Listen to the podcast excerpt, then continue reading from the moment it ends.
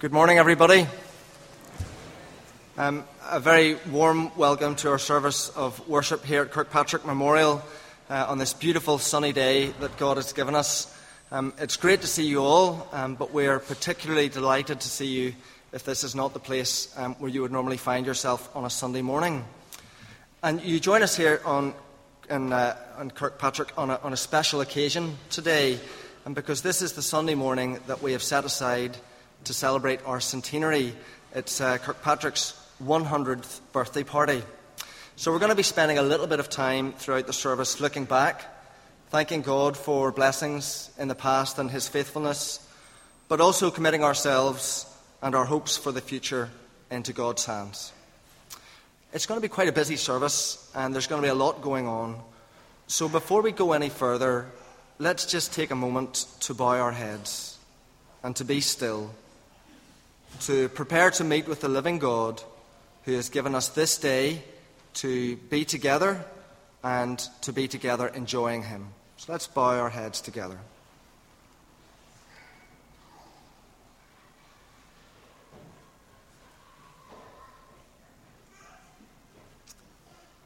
He says, "Be still and know that I am God. I will be exalted among the nations. I will be exalted on all the earth. Be still and know that I am your God."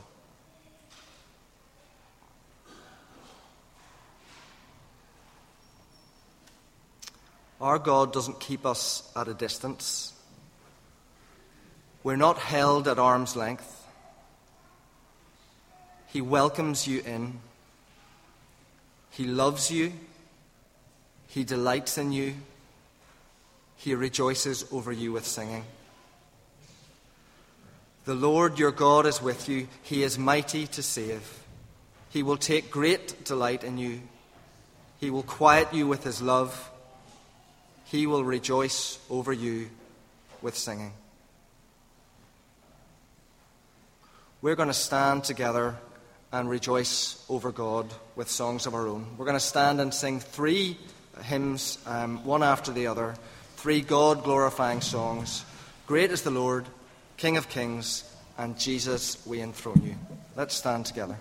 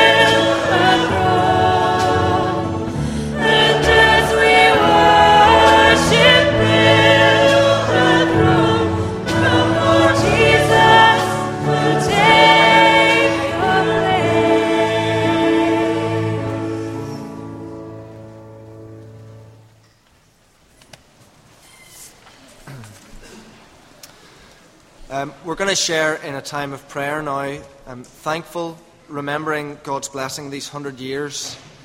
Now, he wasn't quite there at the beginning of our church, but he's probably the closest thing that we have to it. So I thought it was appropriate that maybe Stanley Mills would lead us in our prayers this morning.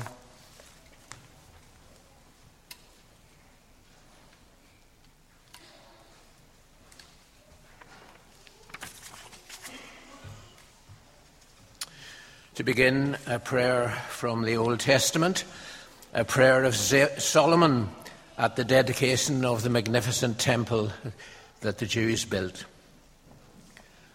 O Lord God of Israel, there is no God like you in heaven above or on the earth beneath. You who keep your covenant of love with your servants. But will God really dwell on earth? The heavens, even the highest heavens, cannot contain you. How much less this temple I have built. Yet give attention to your servant's prayer and his plea for mercy. O Lord, my God, hear the cry and the prayer that your servants pray in your presence this day. This place of which you said, my name shall be there.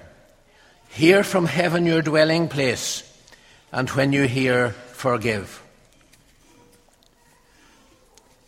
Heavenly Father, some 3,000 years later than that prayer in Jerusalem, we meet to give thanks today for the faithful gospel ministry of a young man, James Toland, in the village of Ballyhackamore, in a simple corrugated iron hut on this site. Lord, we give you thanks for the many men and women who were converted through that ministry, who thus became members of Christ's household, built on the foundation of the apostles and prophets, with Christ himself as the chief cornerstone. We thank you, Lord God, for the generosity of the Kirkpatrick family for the building of this lovely sanctuary. But even more so, we thank you for all those who, like living stones, were built into a spiritual house to be a holy priesthood, offering spiritual sacrifices acceptable to God through Jesus Christ, called out of darkness into his wonderful light. Today, we give thanks for those who preached the gospel and taught the word for the last century here, and those who faithfully prayed down blessing on this place, those who taught in the Sunday school here and in Clarawood, who led in the Life Boys, the Boys Brigade, the Brownies, the Girl Guides, the Girls Brigade, the Youth Fellowship, the Youth Club, the Junior and Young People's Christian Endeavour Societies, the PWA, the Friendship Club, and the bowling clubs. We give you particular thanks, Lord, for bringing Christoph and his wife Claire to minister to us in 2003, and for how mightily you have used them in this place. We rejoice, too, in those in the team that they have built up. We thank you for Edna and her great work among our older members, for Sam and Richard, our interns, for Jill, our administrator, and the new young elders whose gifts and hard work have so blessed us. We recall with thankfulness, Lord, the ministry of those brought up in this church as boys who served in other churches as ministers, Alastair Kennedy, Tom Winnie, Jim Toland in the Presbyterian Church, Gordon McKibben and Gamble Reed in the Church of England, David Kerr in the Methodist Church. Finally, Lord, you have commanded us to bring the good news of the gospel to a needy world. We give you thanks for those who heard that call here and have gone out with the message of the Saviour. We thank you for the Hannas working with the Jungle Tribes mission of the PCI many years ago in India, for the lifetime service of Ruby and Joe Black in North India Outreach, for the long and fruitful service of Lionel Fitzsimmons among the Asian community in Bradford, for Ruth McKibben as a teacher in India, for Fiona Seaman as a doctor in Nepal. And now to the only God our Saviour be glory, majesty, power and authority through Jesus Christ our Lord, before all ages and now forevermore. Amen.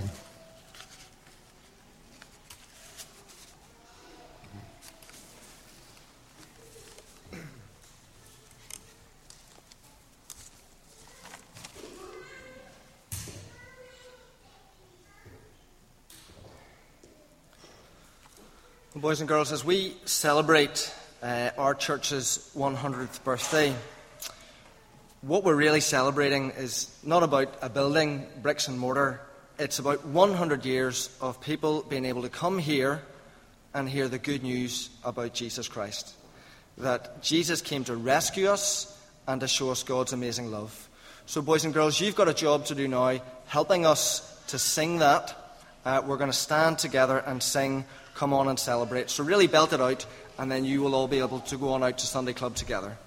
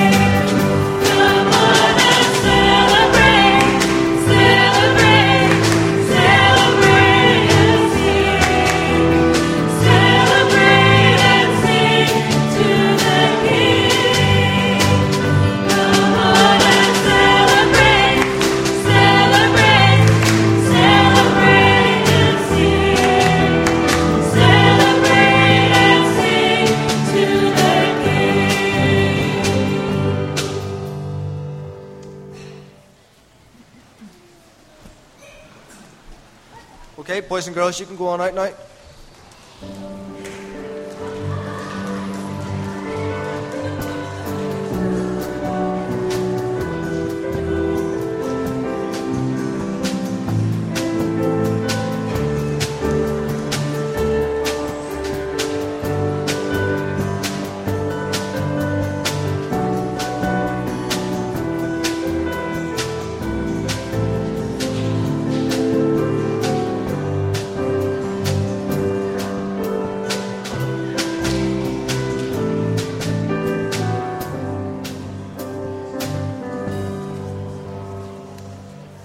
I'm going to invite Colin Woods up to the front. I think Colin has got a bit of a Kirkpatrick Memorial history lesson for us all. Thank you. Now, you can't not have heard about the centenary of the congregation. I'm pretty sure everybody will be aware that this is the Sunday that we're marking it. Perhaps that's led you to ponder a little bit about what used to happen here, because as most of us are relative blow-ins, we really have no idea what went on before around the mid-2000s. So there's a couple of questions going to come up on the screen here. Who exactly was Skelly, that the Skelly Hall is named after? Never mind that. Who's Kirkpatrick? And why do we have a church in memory of them? And what special event caused the evening service to be brought forward to 5:30pm one Sunday in 1986? Now, you maybe haven't wondered about that last one before, but I'm pretty sure you're curious now. Thankfully, there's an answer at hand. So to mark the centenary of what was then known as Ormiston Presbyterian Church and its arrival as an official congregation of the Presbyterian Church in Ireland, we've produced a centenary celebration book, and you can see the front cover up there on the screen above me. So the book has been produced. It's been designed by Claire Bingham, and the artwork for the front cover was provided by Ali Hart. So thanks very much to both of them for their hard work. In the book, you'll find some interesting facts about the history of the congregation, including the origin of the name. You'll learn a little bit about the ministers who have led the church over the last 100 years and whose names are found on most of our halls. You'll learn a little bit about the size of the congregation and how the numbers grew and fell over the years. And you can learn about some of the organisations that have been a part of church life and the mission partners that have gone out from this church to serve God overseas. For the history geeks out there, and I know I can't be the only one, or at least I'm hopeful I'm not the only one, you can even read the entirety of the 1914-15 annual report and statement of accounts, the very first time such a document was produced. So I know that a lot of people like to read the annual report, but maybe for you it's a bit like when there's a TV programme you've been wanting to watch, but it's already on Series 3, and you don't want to start watching it now in case you've missed things that have gone before. Well, we've produced the original document. You can relax. You can now start at the start, and if you're interested in getting all the other copies, we have them available. So, as I've said, the production of this book wouldn't have been possible without the help of a lot of people, including Claire and Ali, who I've mentioned already. It would take me too long to list all the names, but you can read at the back of the book a list of people who've contributed photographs, memories and documents to the production of the book. So just to finish, if you would like to own a little slice of KMPC history, you can pick up a copy in the vestibule today and over the next few weeks. The printing costs for this book were not cheap, and so we're asking for a suggested donation of £3 per copy. And there's a box in the back where you can leave your change. If you don't have it with you this week, feel free to take a copy and bring the money along next week. It'll be there for a while yet. We've had enough printed for one per household and some over. So if we could ask everybody just to take one per family or per household for now, and if you need any more than that, leave it a couple of weeks, and if they're still there, then you can help yourself. Thank you.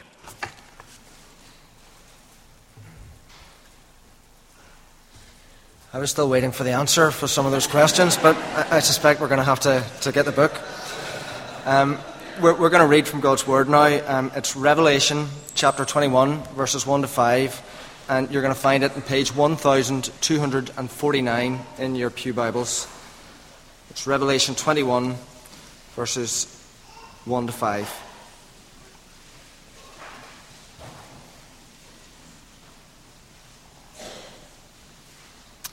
Then I saw a new heaven and a new earth. For the first heaven and the first earth had passed away, and there was no longer any sea. I saw the holy city, the new Jerusalem, coming down out of heaven from God, prepared as a bride, beautifully dressed for her husband. And I heard a loud voice from the throne saying, "Now the dwelling of God is with men, and he will live with them. They will be his people, and God himself will be with them and be their God. He will wipe every tear from their eyes. There will be no more death, or mourning, or crying, or pain, for the old order of things has passed away." He who was seated on the throne said, "I am making everything new." This is the word of God. Before Christoph comes to share with us from that passage, we're going to sing one of our more recently learnt songs. It's Never Once, a song that encourages us to look back and to find a God who has always been there for us, no matter what we might find ourselves going through. So let's stand and sing Never Once.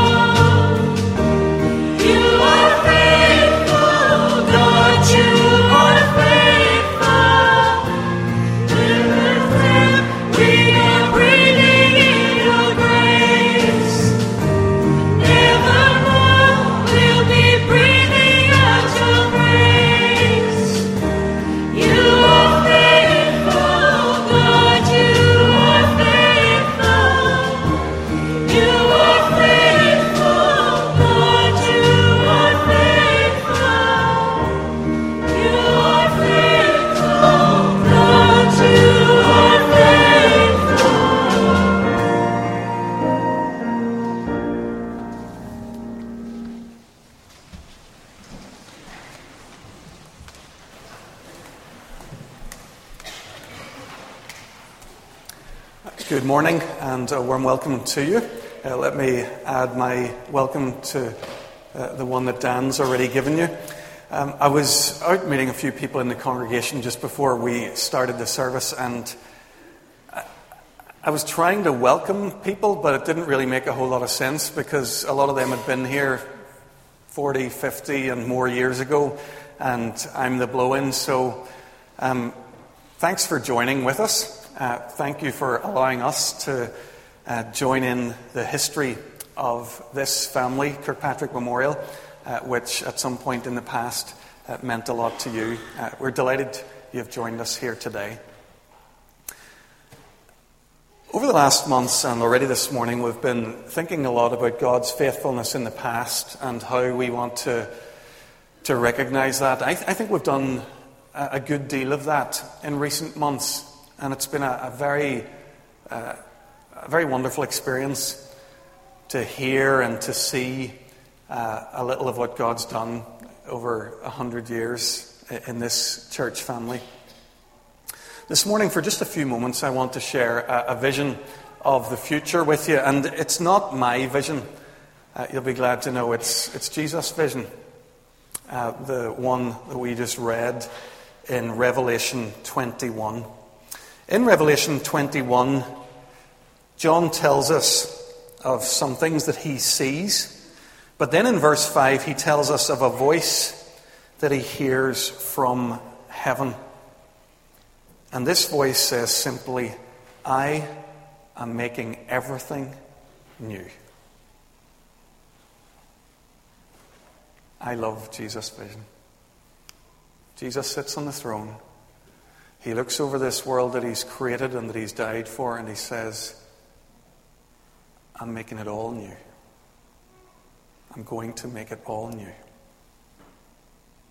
I have a few reasons why I love Jesus' vision, and I thought I'd share those with you this morning. The first is that I desperately want to be made new myself. I want to be a different person than I am today in the future. I want to be made more and more into the person whom God created me to be, realizing the potentials that he put in me, if only I could hand myself over to him. I'd love it if the people who observe me today and those who look back on my life in the future could say the same kind of thing that the biblical writer said about David. Christoph Ebbinghaus was, or is, a man after God's own heart. I want God to keep aligning my heart to his. I've been given pause to think recently about how willing I am to take risks or steps in God's service. And as I did that in just recent weeks, I realized how easy it is to slide into complacency and comfort, even cynicism. I don't want that. I want to be made new, with new vision, new energy, new life and new courage welling up in me rather than something that's dissipating. I want to be more compassionate. Claire and I were talking about this during the week. We were reading some stuff together, and one of the challenges to a godly leader was to be a compassionate person.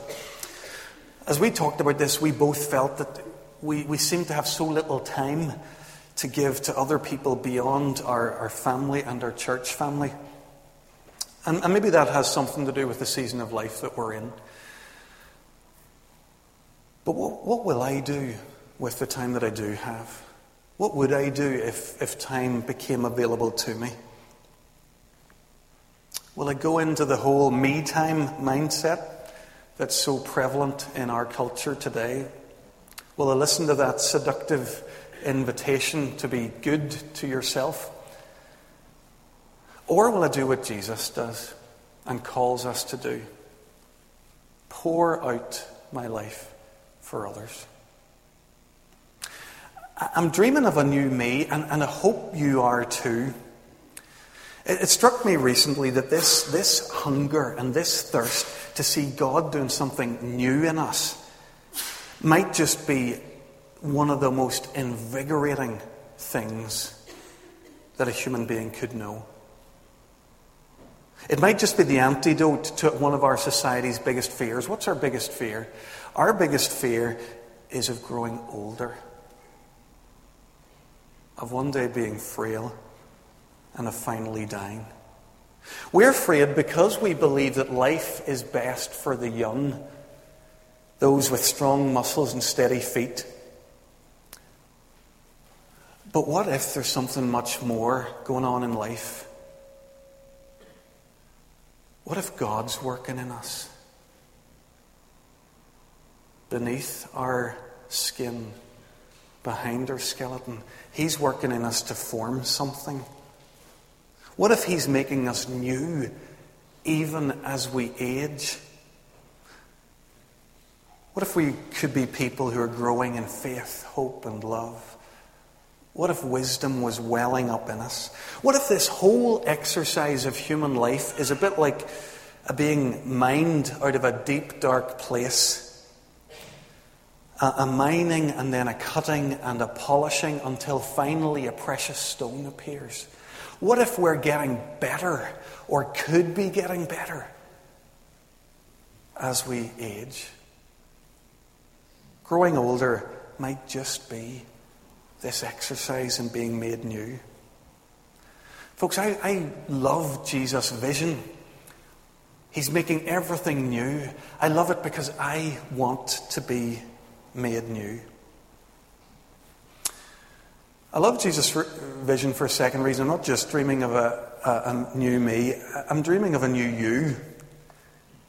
I don't know if you knew that I dream about you. I don't know how comfortable you feel about that. But there it is. I am dreaming of a new you. I long for your transformation too. I'm not suggesting, by the way, that you need to be transformed in the same ways that I do. I'm not going to project my sin and weakness and failures onto you. But each one of us needs to know God's transforming work in our lives.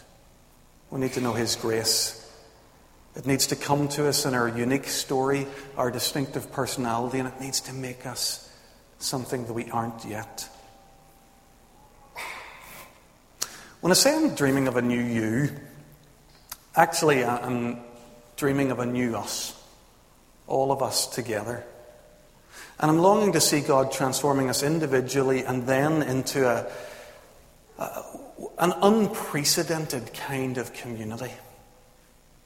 I'm longing for people whose lives have such beauty and warmth and grace in them that people really begin to take notice.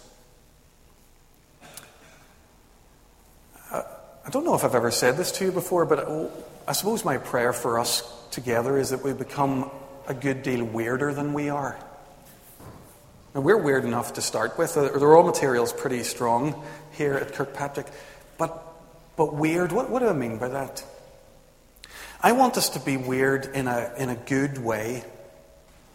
I want us to be people whose actions you can't explain by normal human motivations. We might look the same, but we're different.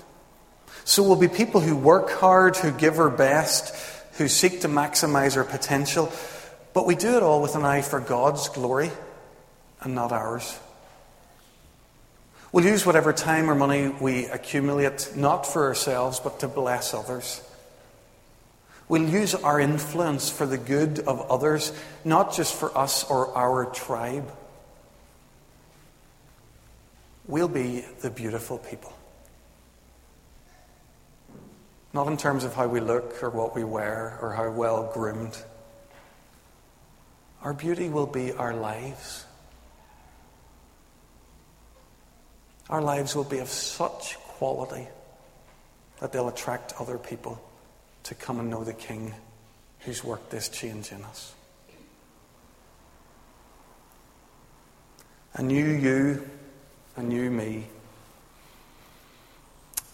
Another thing I love about Jesus' vision I'm dreaming about a new city, a new Belfast. A city whose Christian past finally shows itself somewhere in our present and our future. The Bible talks a lot about cities, and it's something I've become increasingly interested in. Isaiah, for example, mentions cities or the city or God's city about 50 times in his prophecy.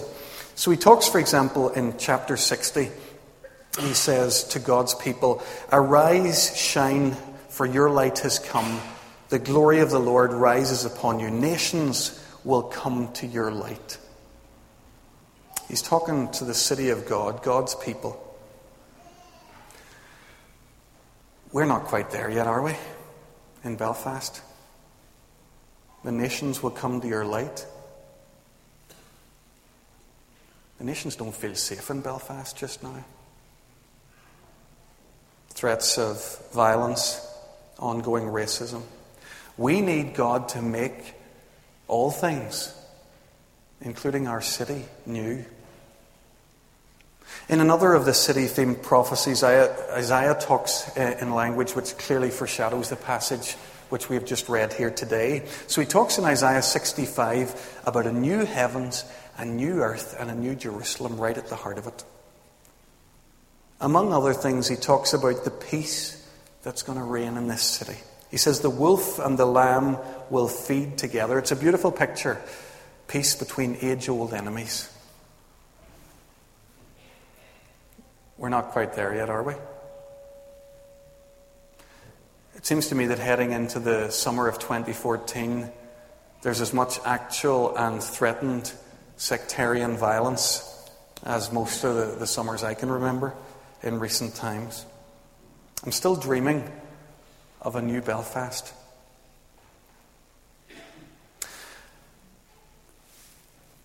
On a visit to Belfast City Hall, probably about, I think it was about 4 years ago, I had a very interesting experience that showed me that this longing I have for Belfast isn't a new thing. We were on a guided tour and we were shown round. Somebody might be able to tell me or tell you more than I can, but somewhere we stopped at a stained glass window which had the Belfast coat of arms on it, and the guide told us that it was dated from 30th of June 1890, where there was a grant of arms made to this new city at that point, the city of Belfast. And the guide pointed out to us the Latin motto across the bottom of the coat of arms, "Pro tanto quid retribuamus." I'm just giving the Latin guys a moment. Yep, I'm seeing that most faces, I see the recognition just... Okay. One or two, just if you haven't covered that yet. That motto of Belfast, intriguingly, is a biblical quotation. Psalm 116, verse 12, which in the NIV reads like this, "How can I repay the Lord for all his goodness to me?" Wow. That's the motto of our city. To be a real Belfast person is to be a person who recognises the incredible goodness of God and who then lives their life asking, how do we bring some of that back to the Lord? How do we repay the Lord for his goodness to us? I'm still dreaming of a new Belfast. The final reason I love Jesus' vision in Revelation 21 verse 5 is that it just goes everywhere, doesn't it? It doesn't stop at Belfast. What's he making new? Jesus makes everything new. Followers of Jesus Christ don't stop dreaming till the whole world is made new. As you can imagine, we don't have time even to scratch the surface of a world made new. This world is desperately waiting to be made new. Our news bulletins refresh every day with stories from Syria, Iraq, and the like. We look at the devastation still caused by hunger, caused by AIDS. If we even tried to put all this before us at once, we'd be in grave danger of despair. What we want to do here at Kirkpatrick Memorial is to pray to God and to participate with God in the work that He's doing to make all things new. Next week we're going to have a Sunday morning service where we're going to give it all over to the mission of many of the members of our church, both locally and globally, to see the renewal of the earth under Jesus Christ. We've been dreaming here a little bit this morning. I don't mind using that word because the word dream and the word vision probably don't need to be separated all the time. The vision of a new me, a new us, a new city and a new world.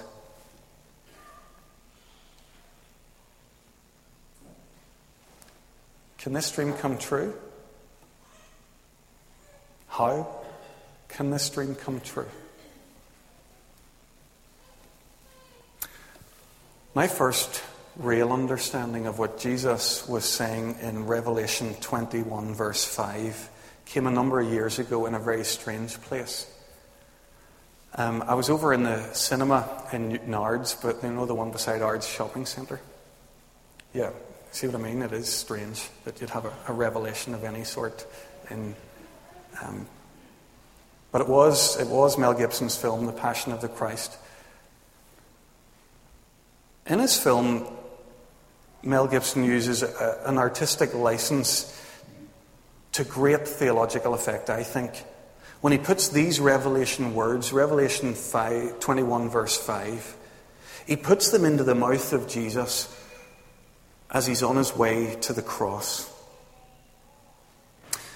He chooses a really profound way of doing this. Jesus had been betrayed. We've seen that played out. He was flogged within an inch of his life. He'd been given a crown of thorns and it was crushed into his head. And now he's carrying his cross through the busy streets of Jerusalem up the hill to Golgotha, where he's going to be executed. And Gibson imagines Mary, the mother of Jesus, in the crowd. She watches as the crowd jeer him, as they throw rubbish at him, as they pelt him with stones. She watches as the Roman soldiers prod him and whip him and keep him on his way. And she watches as her son struggles under the weight of the cross that he's carrying and then finally falls to the ground under the weight. At that moment, things couldn't be more broken or ruined. Jesus' body's already broken. The crucifixion's just going to finish that job off. The faith of his disciples is breaking, his mother's heart and the heart of anyone who loved him broken. This is a moment of utter despair. And it's at this point that Gibson imagines Christ summoning his last strength, rising under the weight of his burden and facing his mother with his back torn to shreds, with his face streaming with the blood.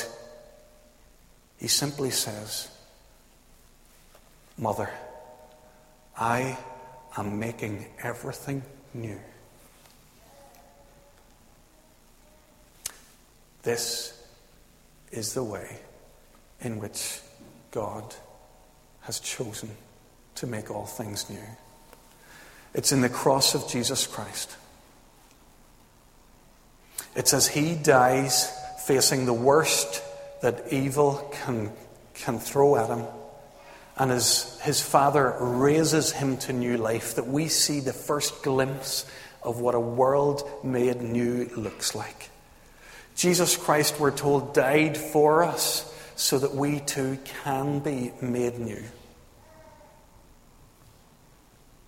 Whenever we see him, whenever we own that his sacrificial death was for us, we find ourselves moved. We find ourselves moved to love him, to want to be like him, to be hungry for more of his presence and his spirit in us. It's when we hear Jesus Christ saying, "Greater love has no man than this, that he lay down his life for his friends." And then we see him do it. Go and lay down his life for his friends, that we're moved to love one another in the same way. Laying down our life for each other Wouldn't that be an amazing kind of a church to be a part of? What kind of impact do you think a community like that might have in a city and through its city to the world? Folks, Jesus Christ is making all things new. And he invites us to be a part of it. And that's our vision for the next 100 years or 200 years or for however long Jesus gives us. To be made new and to be part of the making new. Are you ready to go? Let's pray.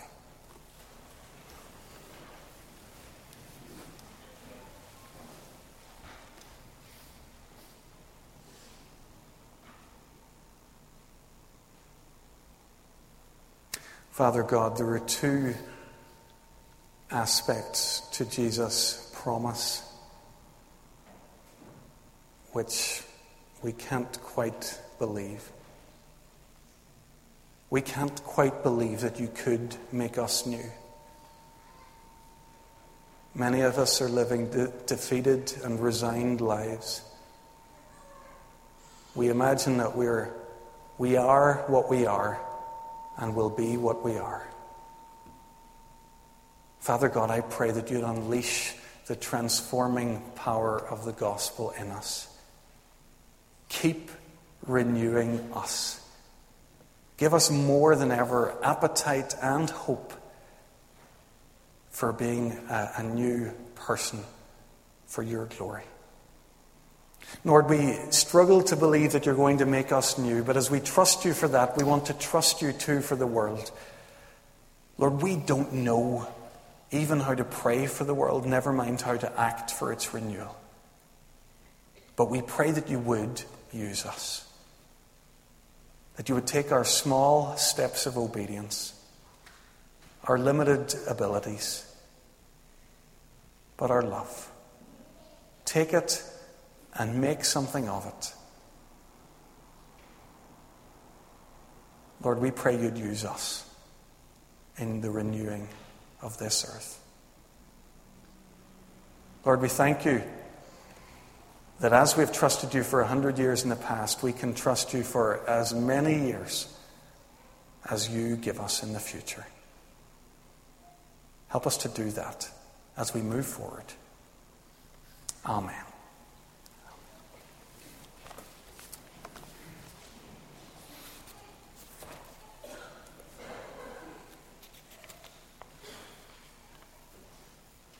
Just now we're going to sing a song that we learned at our church weekend last weekend, those of us who were there. It's a song called Endless Alleluia, and it's one that gives us a real eye to the future, a time when we can see the renewal that we've been talking about here this morning. We're going to invite the musicians and singers to play it for you while the offering's lifted, so keep your seats at first. And then once the offering's lifted and at the right moment, we'll stand to sing this song together.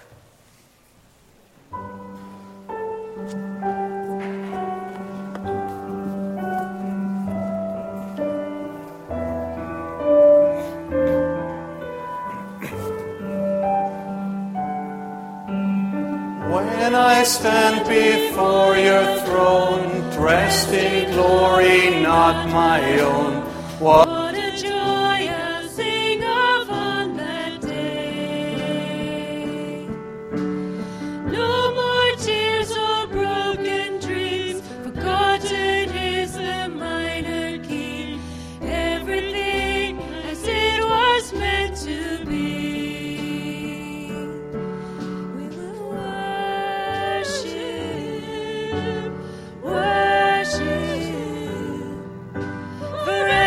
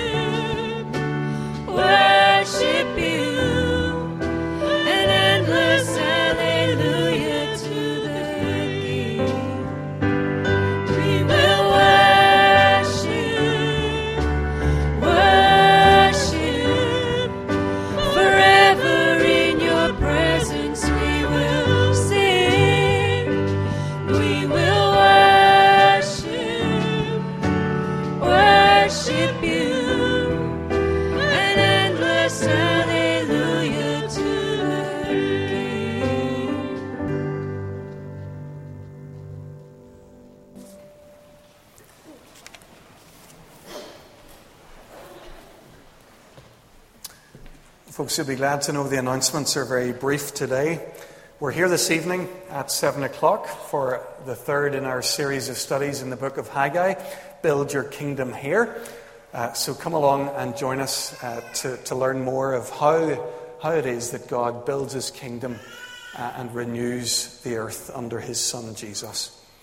I've been told we don't have a sound person for that service this evening, and the person who would have been taking that service can't get an email out to track people down. So if you're here and you know you could help us with sound this evening, maybe you'd have a word with me before you go. Thank you.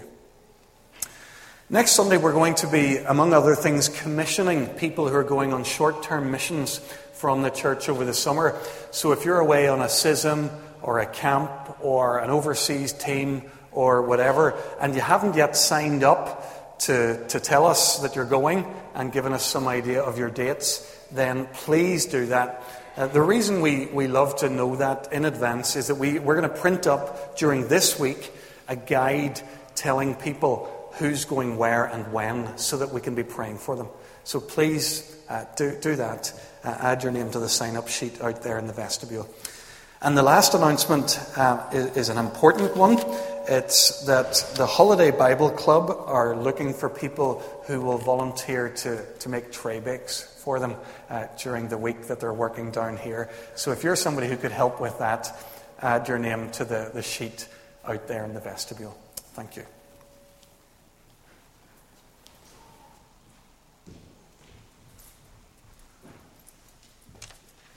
Don't know who was responsible for turning Christoph's mic off there when he started singing. I thought that was a bit cruel. Christoph, I thought you sounded good. Gareth Irwin's going to do a short slot on Jesus Rediscovered. Good morning, folks. It's lovely to have you here. And if you've just come through the door this morning for the first time in a while, or especially because of the centenary, can we say particularly good morning to you? Scenery? Lovely scenery. And, false teeth. Centenaries can be funny times, can't they? Over the next decade in Northern Ireland, we're going to be particularly fraught with the centenary of the Somme, the Easter Rising, and partition. And it's how do we celebrate it? Do we even commemorate it? How do we go about it? For churches, it can be a wee bit the same. How do you mark a centenary? Some churches have made, celebratory tea towels. Some people have got a new crockery set. Some people have got a new clock and put the brass plaque on it. And all of those are entirely reasonable things to do. But thinking about how Kirkpatrick wanted to mark its centenary, the question was, how has Ballyhackamore been different because of KMPC's presence over the last 100 years? Was it just to provide a bit of entertainment at the bowls on a Saturday night? Was it to give people something to do on a Sunday morning? Did it just provide a bit of community or a bit of social support whenever people needed it at times of struggles? While all of those things are great, at the very heart of everything Kirkpatrick has been wanting to do over the last 100 years is that it has sought to share the good news of Jesus Christ. And that as a relationship with God restored and a life transformed, and we've tried to portray that to the local community. Sometimes better, sometimes worse. Essentially then, thinking about how we wanted to celebrate our centenary, we wanted to encourage people to take another look at this Jesus. We wanted to encourage people to rediscover Jesus. We thought about ways that we could try and reflect that to the local community. And that's why many of you have been involved by giving out a copy of the parish newsletter to all the homes in our parish, and also a copy of Mark's Gospel. Why did we decide about Mark's Gospel? Mark would have been a really bad comedian, because he gives away the punchline of his story in the first verse by saying, "This is the good news about Jesus Christ, the Son of God." So you have been handing out the good news of Jesus Christ, the Son of God, to every house in our parish.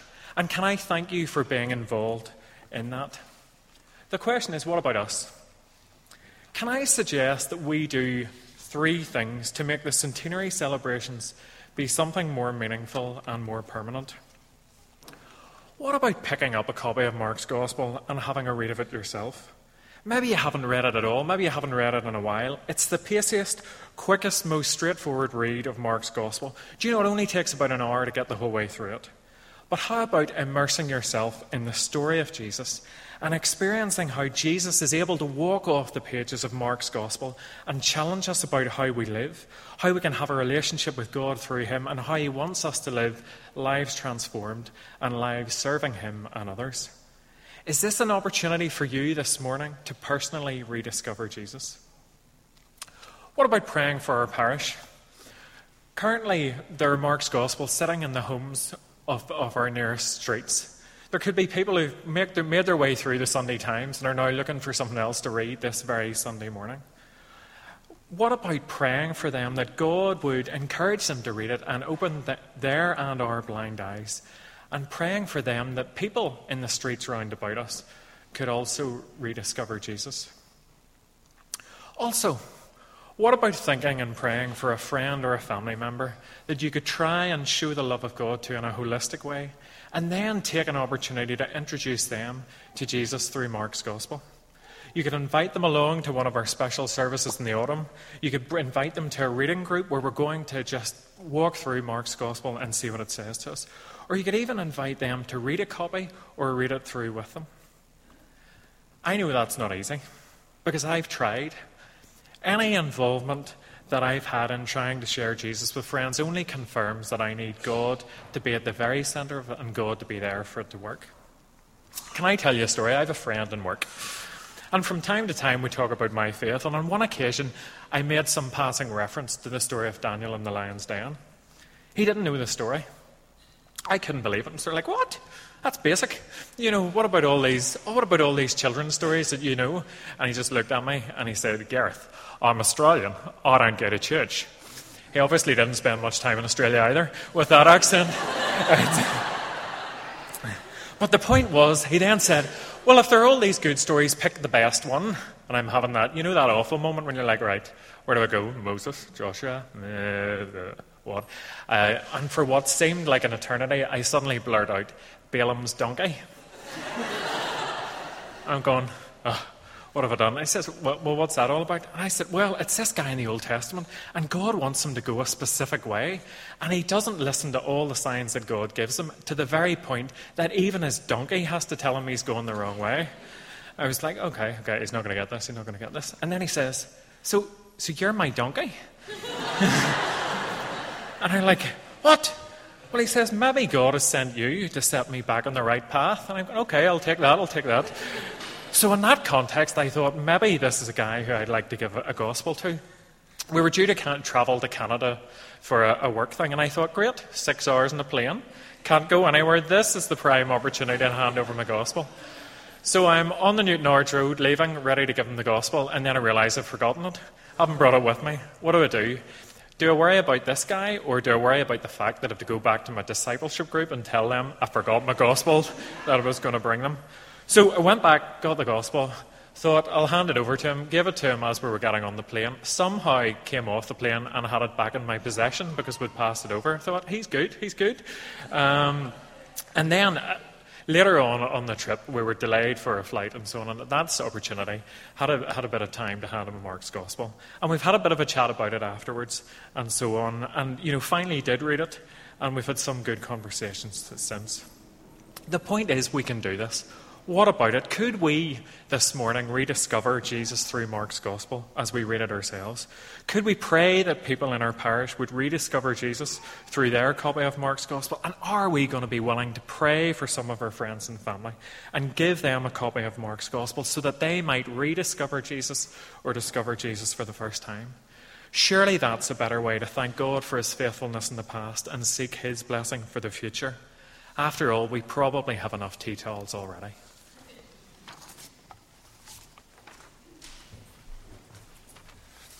Thanks, Gareth. As we had Stanley helping us look back, we're going for youth to help us look forward, and Amy Gilpin's going to come and lead us in our time of prayer. Thanks.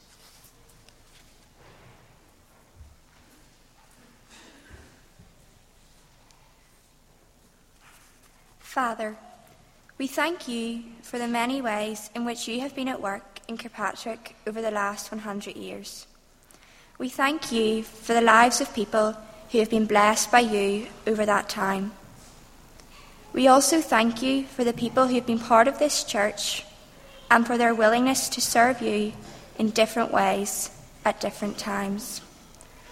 We also give you praise for the work that is carried out on by this church now for this generation. We thank you for our times of worship together on Sundays and at other times of the week, for the work amongst children, teenagers, those in middle age of life, and amongst older folks, for our staff team, and in particular our minister Christoph, for those who reach out, especially into our community, and for David and Pam as they serve you overseas. For these and every other way that our church now seeks to bless those we have contact with, we thank you. We know, Father, that we will never see true blessing unless you choose to bless us. And therefore, as a church, we submit all the work of this church into your hands. We pray that this church may know more of the work of the Holy Spirit. And we pray, Lord Jesus, that you would help us and guide us and allow us to continue to grow in maturity, love and strength. We ask all these things in your name. Amen.